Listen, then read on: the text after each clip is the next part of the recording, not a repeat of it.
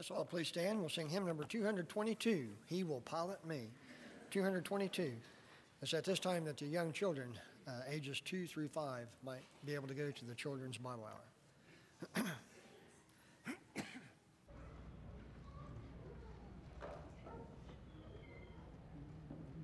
Although I cannot see the way, or my skin and the sea, I know that Jesus is my friend, and that He will me.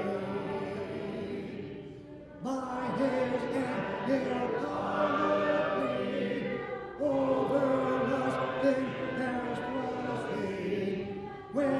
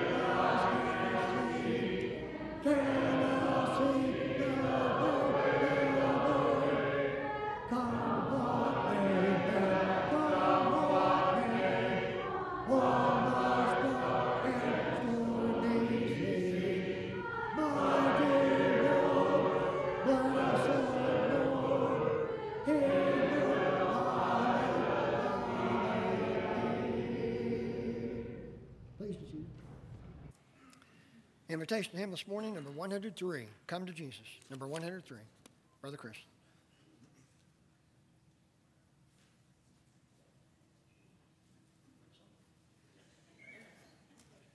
Good morning.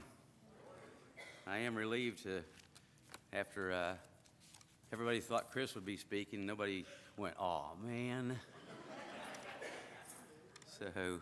I'd like to thank Jerry for the great scripture reading. I'd like to thank everyone for coming today. I'd like to thank you for taking your time to listen, because this morning I want to speak about something that's really, really important, something that we may not be paying the attention to that we need to, and I hope that I hope it helps us.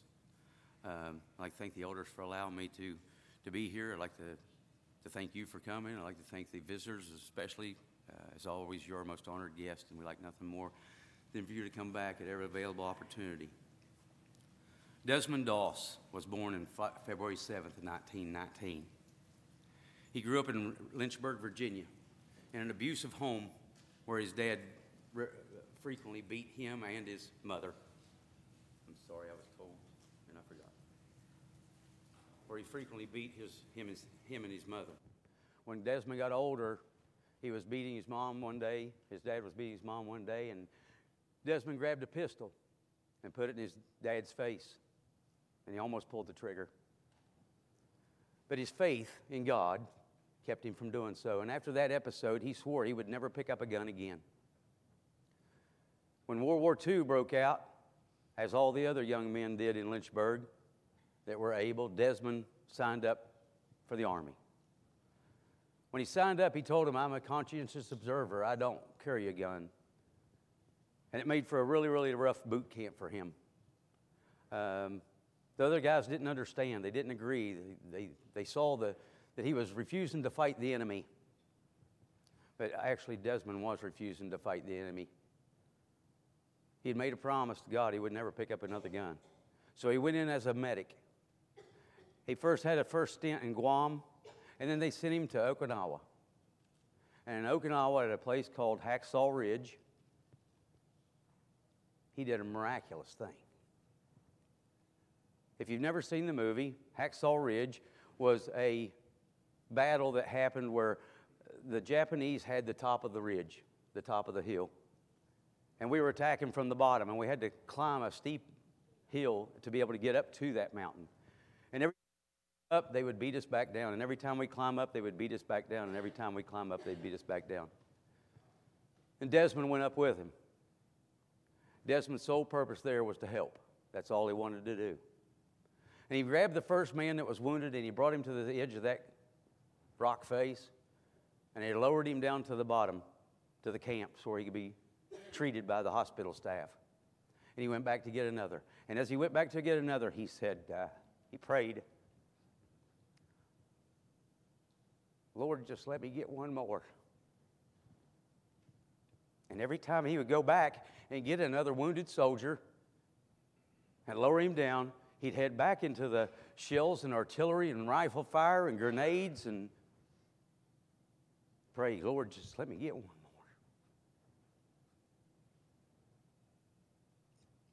I wonder, he lowered 75 men down from that rock cliff before he finally got wounded and they had to lower him down.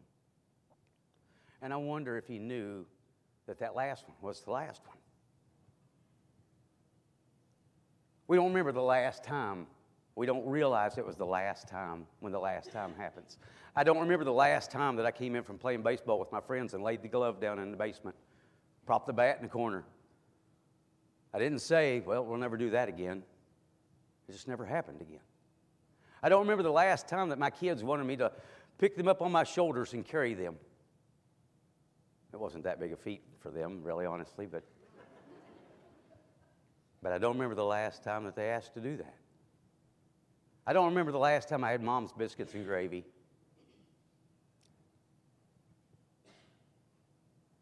I didn't know it was the last time.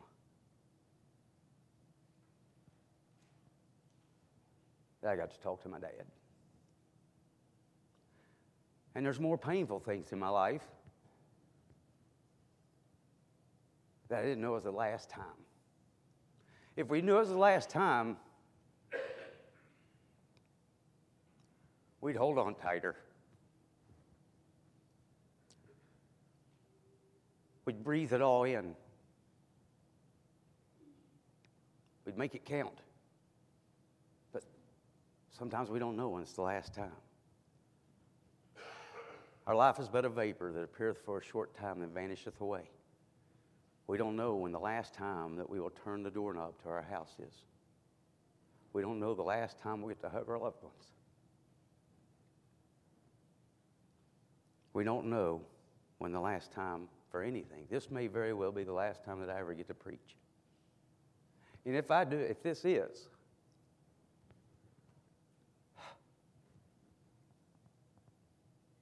then I'm going to share Desmond's prayer. Lord, just let me get one more. And it's not me, make no mistake, it's not me that gets you. It's the Lord that chooses you. He's just chosen this foolishness that is preaching to save souls. But if you haven't come forward, if you've not been washed in the blood of Jesus Christ, baptized for the remission of your sins, made a new creature, then I hope you're that one this morning. So with that in mind, I want us to take a look at the one that does not care about us whatsoever. I want us to take a good hard look. Let me tell you something. I had an old man one time, an old preacher one time tell me that if you're ever going to preach about Satan, get ready because you're going to have a hard week beforehand. And man, that's the truth. But I'm going to do it because we need to know. We need to be reminded. We need to be made aware. I'm amazed at how many people wonder and ask when the conversation comes up, I wonder what Satan looks like. I don't know why people would ask that question. What does Satan look like? What do you think Satan looks like? There's been depictions of Satan throughout centuries in paintings and drawings. And Oh, Brother, Where Art Thou? That movie, I don't know if you remember or not, they met Tommy Johnson at a crossroads, and Tommy had just sold his soul to the devil. And Pete turned around to ask Tommy, what did this Satan look like? And of course, Everett, being the know-it-all, jumped in. He said, well, although there's lesser imps and demons, the great Satan himself is red with scales and a bifurcated tail and carries around a hay fork. We are interested in what he looks like. Maybe so that we can see when he's there. But it doesn't matter what he looks like, because he will look like whatever he needs to look like to get you to do whatever he wants you to do. In Genesis chapter 3, he was a serpent, and the Bible called him subtle. Perhaps he was a man in Matthew 4, verses 1 through 11. He was called a tempter. In 2 Corinthians 11, it says he can be transformed into an angel of light. Verses 12 through 15 says, but what I do, I will do, that I may cut off occasion from them which desire occasion, that wherein they glory, they may be found even as we. For such are false prophets, deceitful workers, transforming themselves into the apostles of Christ.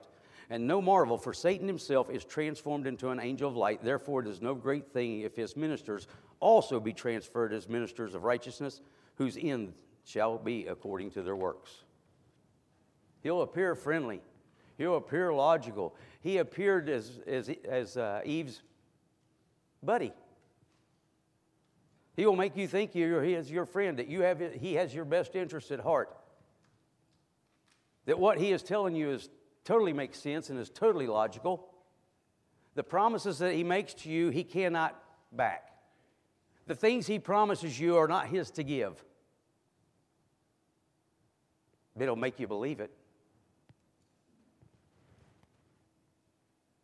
Truth of the matter, I'm sure that Satan loves when we spend time pondering about what he looks like. It's kind of like the Wizard of Oz, where the Wizard of Oz had the big evil-looking head, and he stood behind a curtain pulling the knobs and the levers. He said, pay no attention to that man behind the curtain. He doesn't want to pay attention to what he's doing. He just wants you to wonder what he looks like. But the important thing isn't what he looks like, it's what he is, who he is, and what he wants.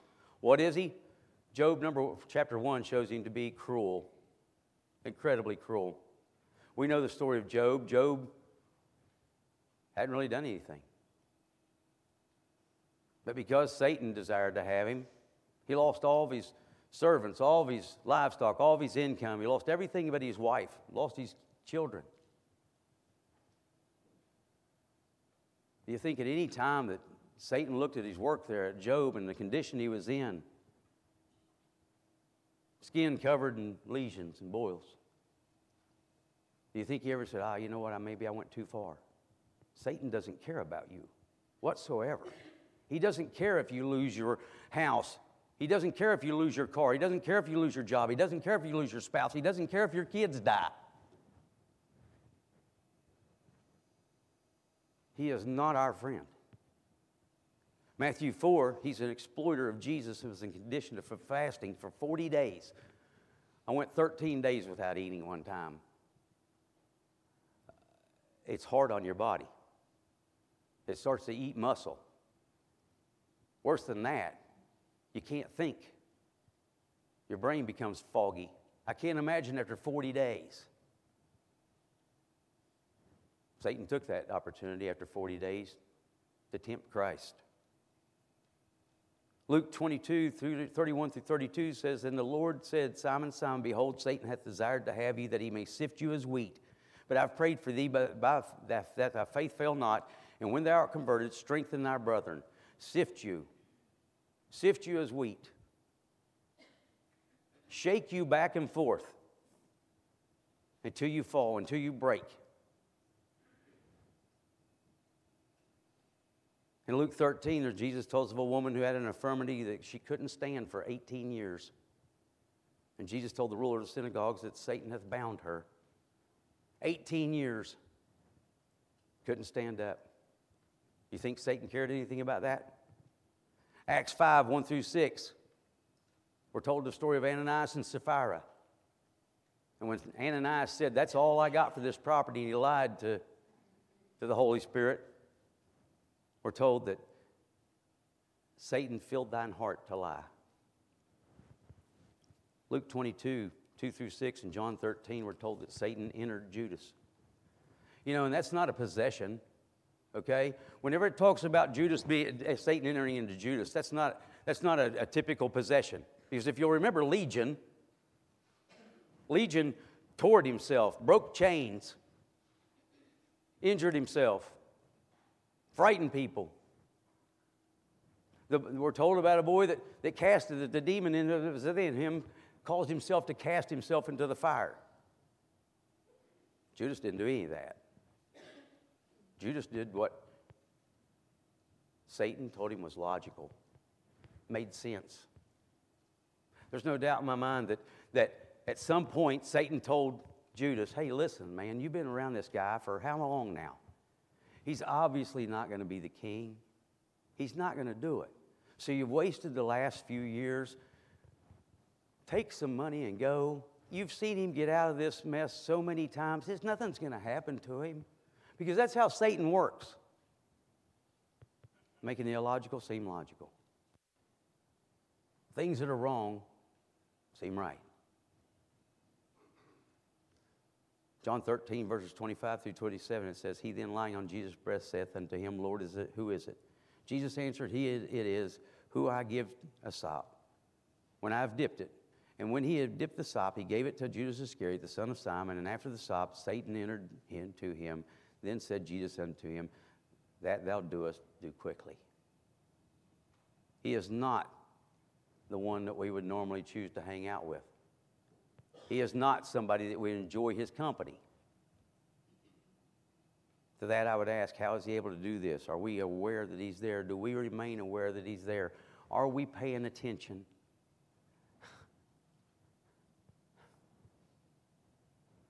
Pay attention. 1 Peter 5:8. I've quoted this scripture I don't know how many times. Your adversary, the devil, is a roaring lion, walketh about the earth, seeking whom he may devour. And I quoted it like this, your adversary, the devil, as a roaring lion, walketh about the earth, seeking whom he may devour. Because those are the action words. But I got it so wrong. It's true, he is your adversary. That means he is your enemy. At no time is he your friend. At no time is he going to do you a good deed. And he is a roaring lion that walketh about the earth, seeking whom he may devour. It's not what he is, and it is truly important in this verse. That's not the important part. He is a lion. I remember when I was a young man, we watched Mutual of Omaha. I don't know if y'all remember that. Mutual of Omaha's Wild Kingdom had Marlon Perkins and Jim. Before Jim got the raw end of the deal, Marlon would step in as Jim's wrestling the alligator and say, hey, I'm going to tell you a little bit about insurance, while Jim's getting killed in the background. But we would watch these things about lions. And a lion doesn't roar when he's hunting. That would be a bad thing to do, wouldn't it? You deer hunters out there, do you walk to your tree stand and say, I'm here, let's see what we can do? No, he hunts. He hunts. He pursues, he stalks, he lays snares. You are being hunted today. I don't know how far in the progress of his snare that you're in. But make no mistake, he is in the process of laying one for you. Because, first of all, again, he doesn't care anything about you. Secondly, He has all the time in the world, and he knows your weakness. But lions hunt gazelles. I learned that on Mutual of Omaha. And they hunt gazelles not by flushing them with a roar and then chasing them down. They're stealthy. They're subtle. How in the world is a lion subtle? A lion knows that this gazelle has some advantages. You know, God gave the gazelle, he made them be as prey. He gave them some characteristics that would help them stay alive. If you notice, prey has the eyes in the side of their head. Predators have eyes in the front of their head. Gives them better vision. They have ears that'll swivel. Gives them better hearing. They have a great sense of smell. And gazelles are incredibly fast. So how in the world would a lion ever catch a gazelle? Well, because the gazelles become complacent. Now, I'll give you this. If a gazelle's born and has never seen a lion kill another gazelle, it may not know the danger of the lion. But if it's been around for very long whatsoever, it's seen a gazelle be killed by a lion, and that should make them pay attention. Hey, this is pretty dangerous. But that lion knows that gazelle's got to eat. It's got to have water. And it'll lay where it knows that gazelle's going to be. Back in the camouflage, back in the bushes, where it can't be seen. Upwind where it can't be, or downwind where it can't be smelled. It'll lay quiet so it can't be heard. And that gazelle comes along and it puts its head down into the water to get a drink. The ones that seen it before are really cautious. They'll look around, they'll come in from the downwind side, they'll take a drink and look up, take a drink, look up. The ones that have become complacent walk in and they put their head down into the water. And you know, maybe that water was a little bit too cool that day. Maybe it tasted just a little bit too good. And they put themselves in a position where the lion succeeds in what he's there to do.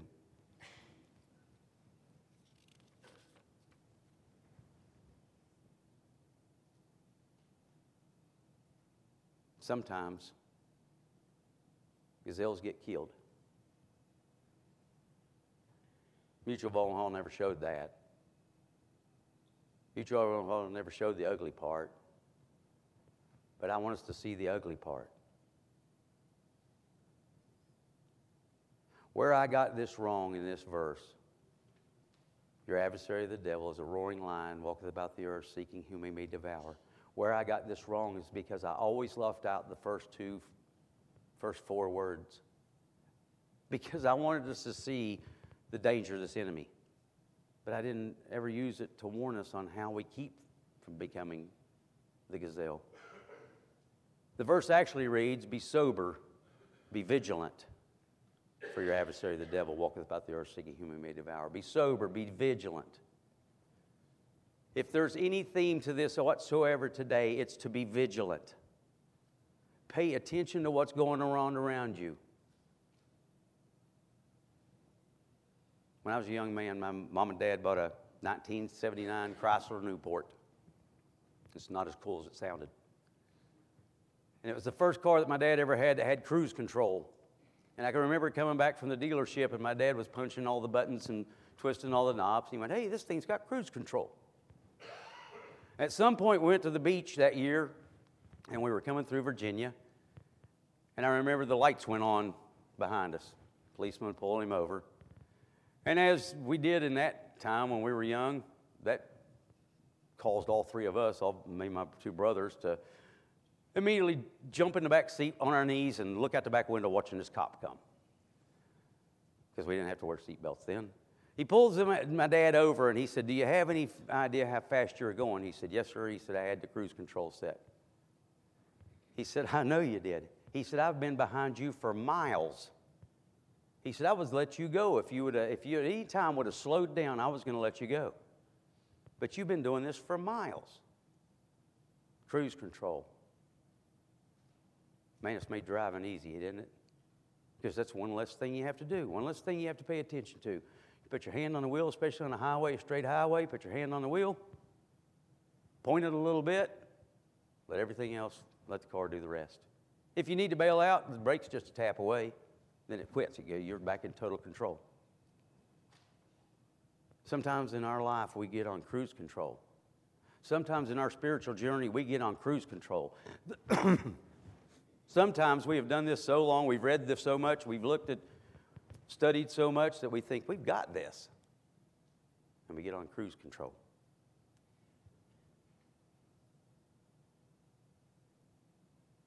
I'm a health and safety manager. It's my job to know these statistics. There are 100,000 people injured every year in the United States from falling asleep at the wheel. And you wonder, how in the world can that be? How can you fall asleep at the wheel? That seems impossible. You're in command of this 4,000-pound machine going down the highway, traffic coming and going the other way. How do you fall asleep at the wheel? One year when I was a young man, a buddy of mine and I went to Daytona Beach. And we drove, worked all day, left the house at 11:30 at night, drove all through the night. Somewhere in Georgia the next morning. This friend of mine was notorious about falling asleep at the wheel anyway. And out of the corner of my eye, I saw his head go down, and it came back up. And his head went down again, and it came back up. He's got a hold of the wheel, and his head went down the last time, and it never came back up. He was on cruise control, and I reached over and I grabbed the wheel. And I was watching the road and watching him, and suddenly he just jerked back. Oh, my gosh. I said, hey, I got it. But you pull over. I'm going to drive now. Sometimes we fall asleep at the wheel. We don't mean to. It's nothing we set out to do. We just get there. We fall asleep at the wheel. We no longer seek Him. We no longer walk with Him. His instruction in our lives, we don't follow as much.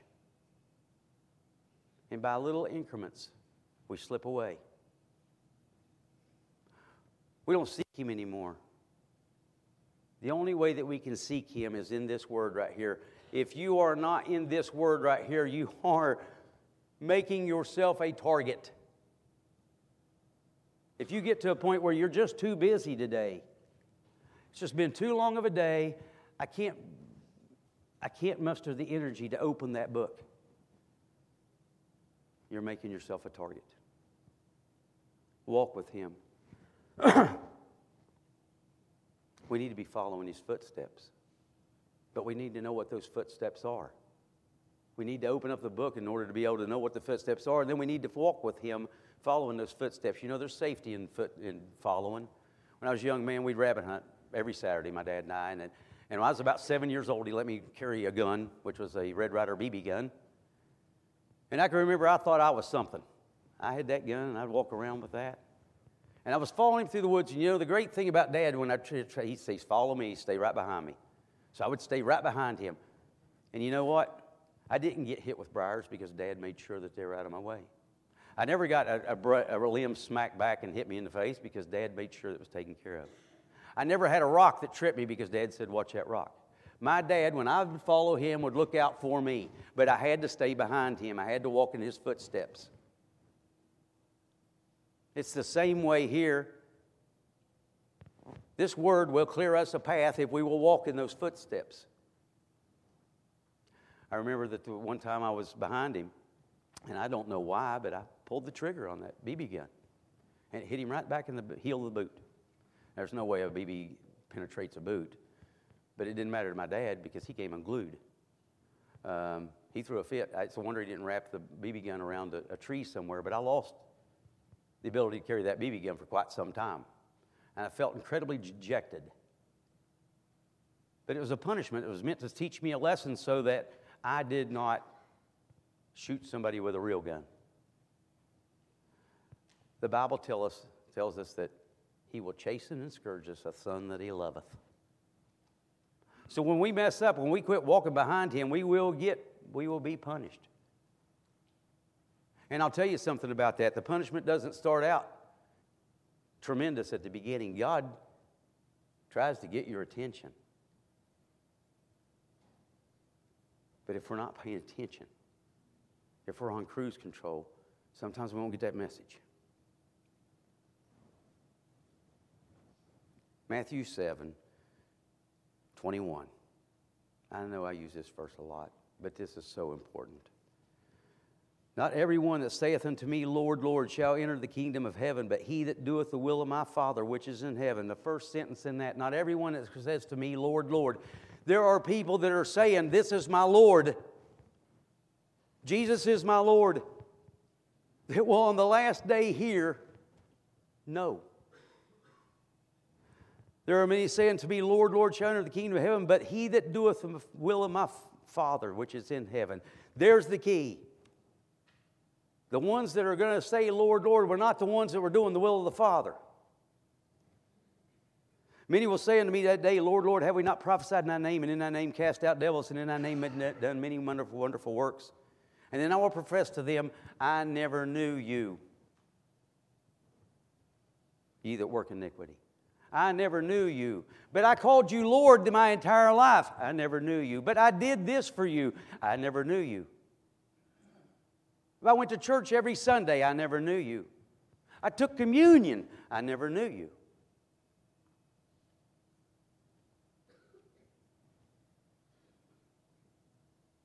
We can claim to know Jesus. We can claim to serve Jesus. These people did. These are not people that are out in the street trying to beg and barter their way back in or into heaven after living a life like they wanted to. We can claim to know Jesus, but it doesn't matter. If we claim to know Jesus, Jesus has to know you. And the way he knows you is that you do the will of the Father. Sometimes the gazelle isn't complacent. Sometimes the gazelle just gets wounded. Something happened. Stepped in a meerkat hole. Pulled a hamstring. I don't know. He gets wounded. And these two gazelles come to the water hole. And one is keeping his head up, taking a drink, keeping his head up, taking a drink. This other one hobbles in, obviously wounded. Who do you think that the lion concentrates on? He concentrates on the one that's wounded. And he zeroes in. We can become spiritually wounded as well. The cares of the world overcome us. It becomes more important to us than this. Because Satan does that.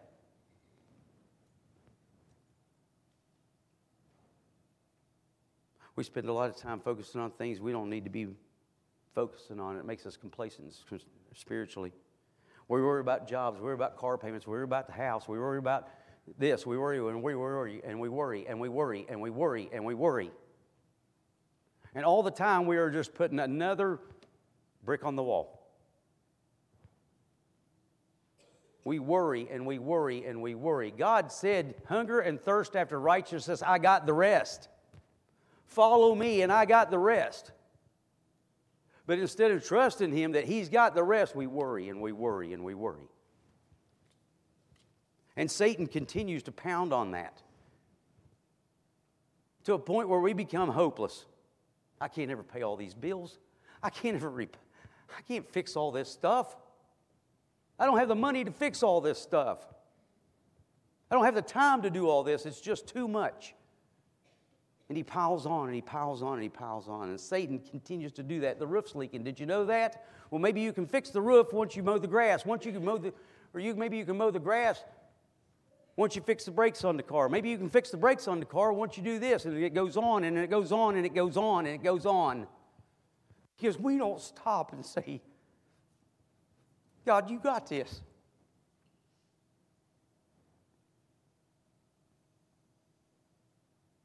It becomes overwhelming.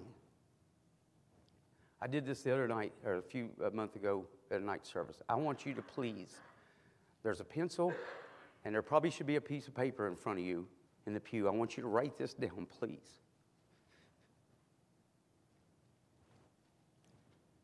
(304) 939-6739. That is my phone number. If you ever get... If you ever get to where you feel hopeless and overwhelmed and feel like you're drowning and you don't have someone to talk to, you call me, please. I know where you're at, and I want to be there because I don't want to see you pulled down.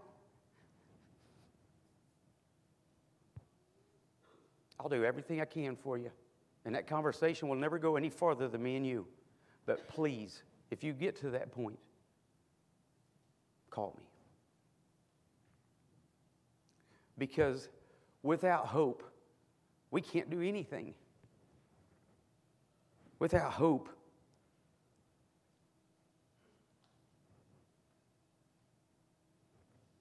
how can we face anything? When we lose hope, when we lose the vision, when we lose where we're at, when we lose everything, we can't do anything. But with hope, we can do everything. I talked to Richard Harp there a few months ago, and he was telling me about a man that was a member of the church in Deerfoot. He's not allowed to come to church. He can't exactly worship with them because he's in prison for murder. And they have a program there where the elders go to this prison weekly or bi-weekly, and they try to tell these prisoners about Jesus. Well, this man had been baptized for quite some time, and they kept being astounded at how joyous this man seemed every time that he showed up. And he said, "How do you do it?" One of the elders asked him, said, "How do you do it?" He said, "You've got so much evil around you. You can't go anywhere. Your circumstances are bleak. How do you remain joyful all the time?" And he said, "Because I serve a God that loves me so much that he gave his son to die so that I might live." He said, "He forgave me of every sin that I ever committed." And he said, "You know what the best part is? He doesn't even remember why I'm here." Separated from as far as the east is from the west. Cast to the bottom of the sea. Put behind him your sins. The love of God cannot be measured. And yet we still go complacent.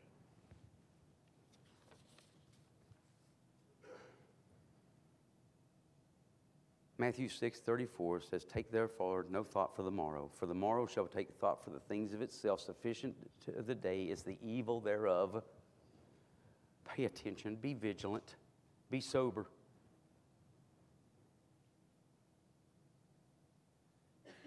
First Peter 5,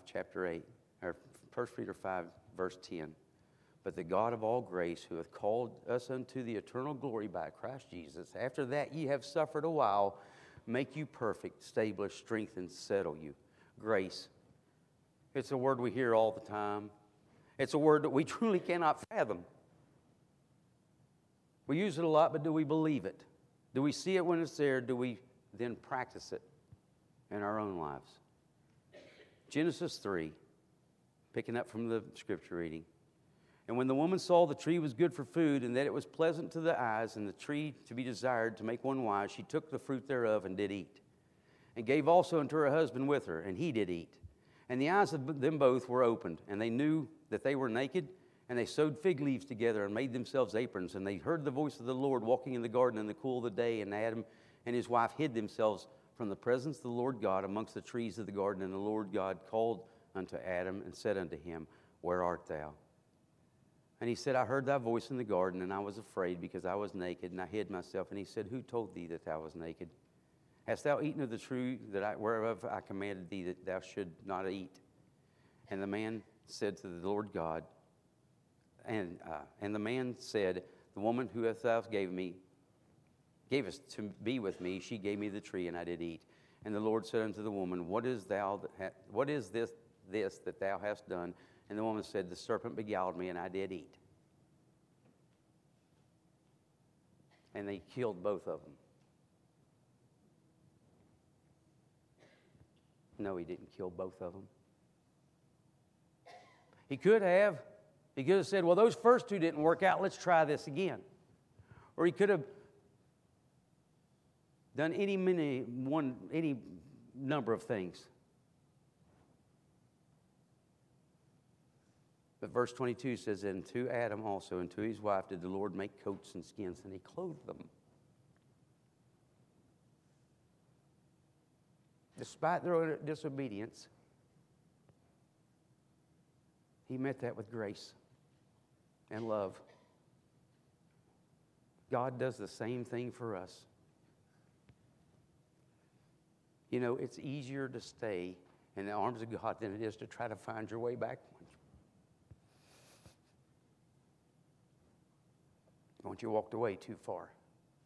But this morning, if you are a child of God and you are not where you want to be with God, and to be honest, if everybody was honest as they could be to themselves, I don't think none of us, any of us can say we are exactly where we want to be with God. But if you've walked away just a little bit too far, I know.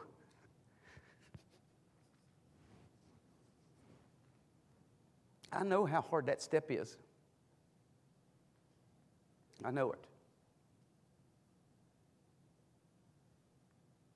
But it's worth everything. Because if you stay where you're at, you're doomed. It's the grace of God that can save you, that's all.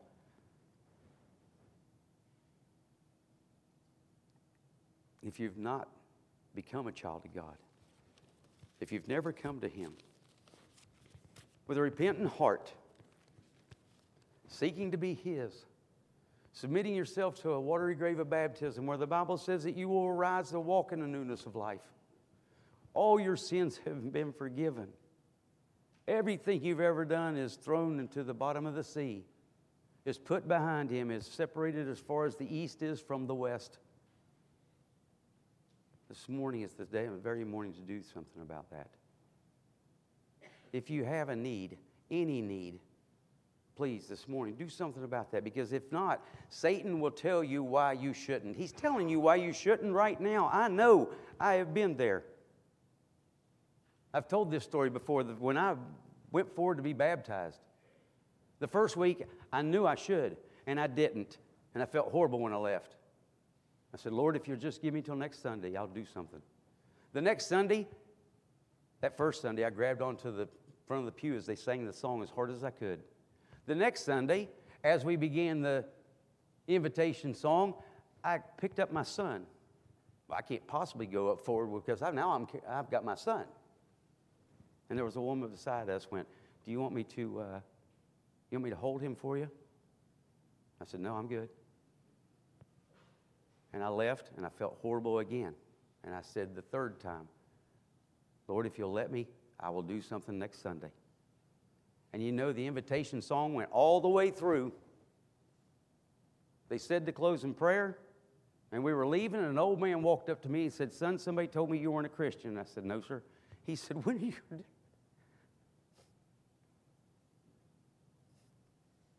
When are you going to do something about that? I said, right now. Satan will give you every reason in the world why you should stay where you're at. Every reason. And he'll make it seem perfectly logical. But if you do, you lose. Because you don't know when the last time is the last time. This may be the last time. This morning, if you have any need, will you not come as we stand and sing?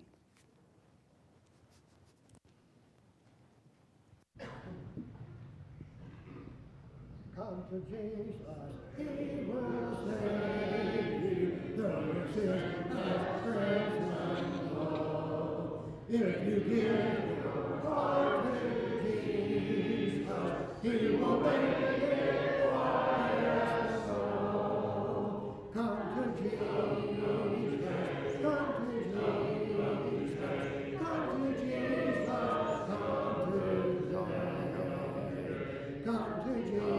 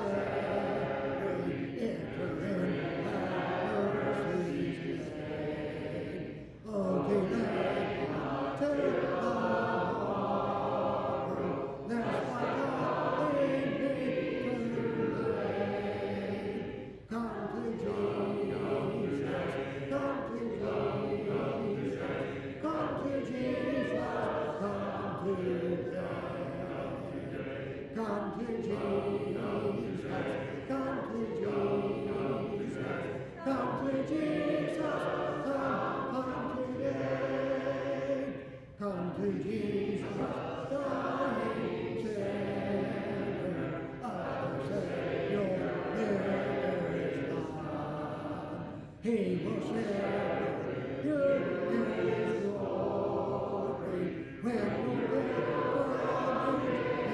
his crown. Come with Jesus, come with Jesus, come to Jesus, come to him, come to Jesus, come to Jesus, come to Jesus.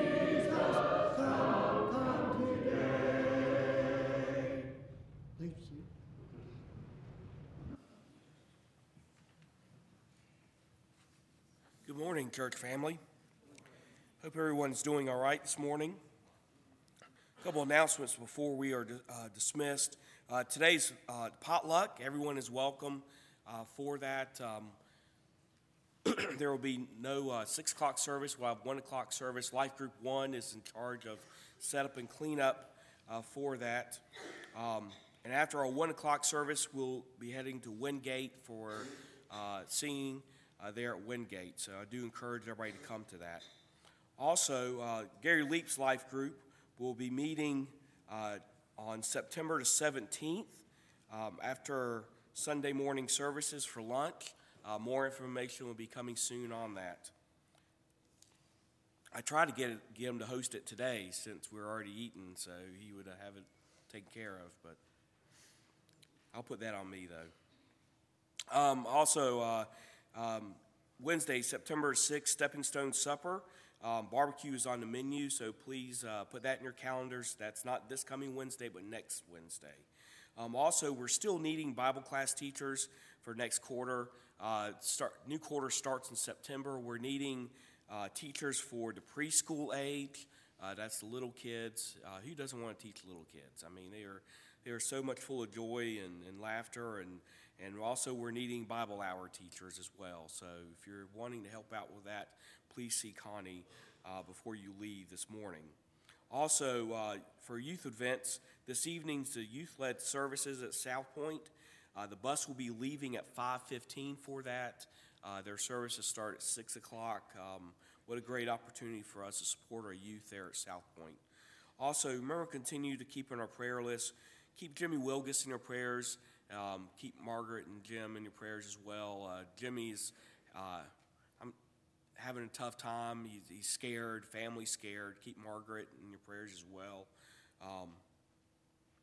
Also, keep Sean Maynard and Jim Haney and Amber Spitzer and Tanya Shamblin in your prayers as they continue with their cancer treatments. Keep Judy Jordan in your prayers. She has an ambulation on Wednesday. Also, keep Jerry's sister, Carolyn O'Neill, in your prayers. She's been moved to Cornerstone. Also, keep John Klein in your prayers. He's having a heart valve on Wednesday as well, so keep him in your prayers.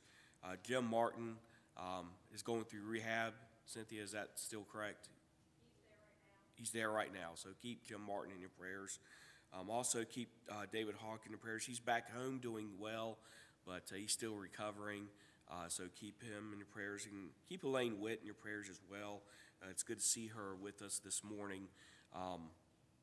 But Elaine Witt's brother, wife, passed away unexpected last week, so keep them in your prayers as well. That's all the announcements I have. I'm looking forward to seeing everybody again this evening at 1 o'clock. We'll sing one more song, We Dismissed in Prayer.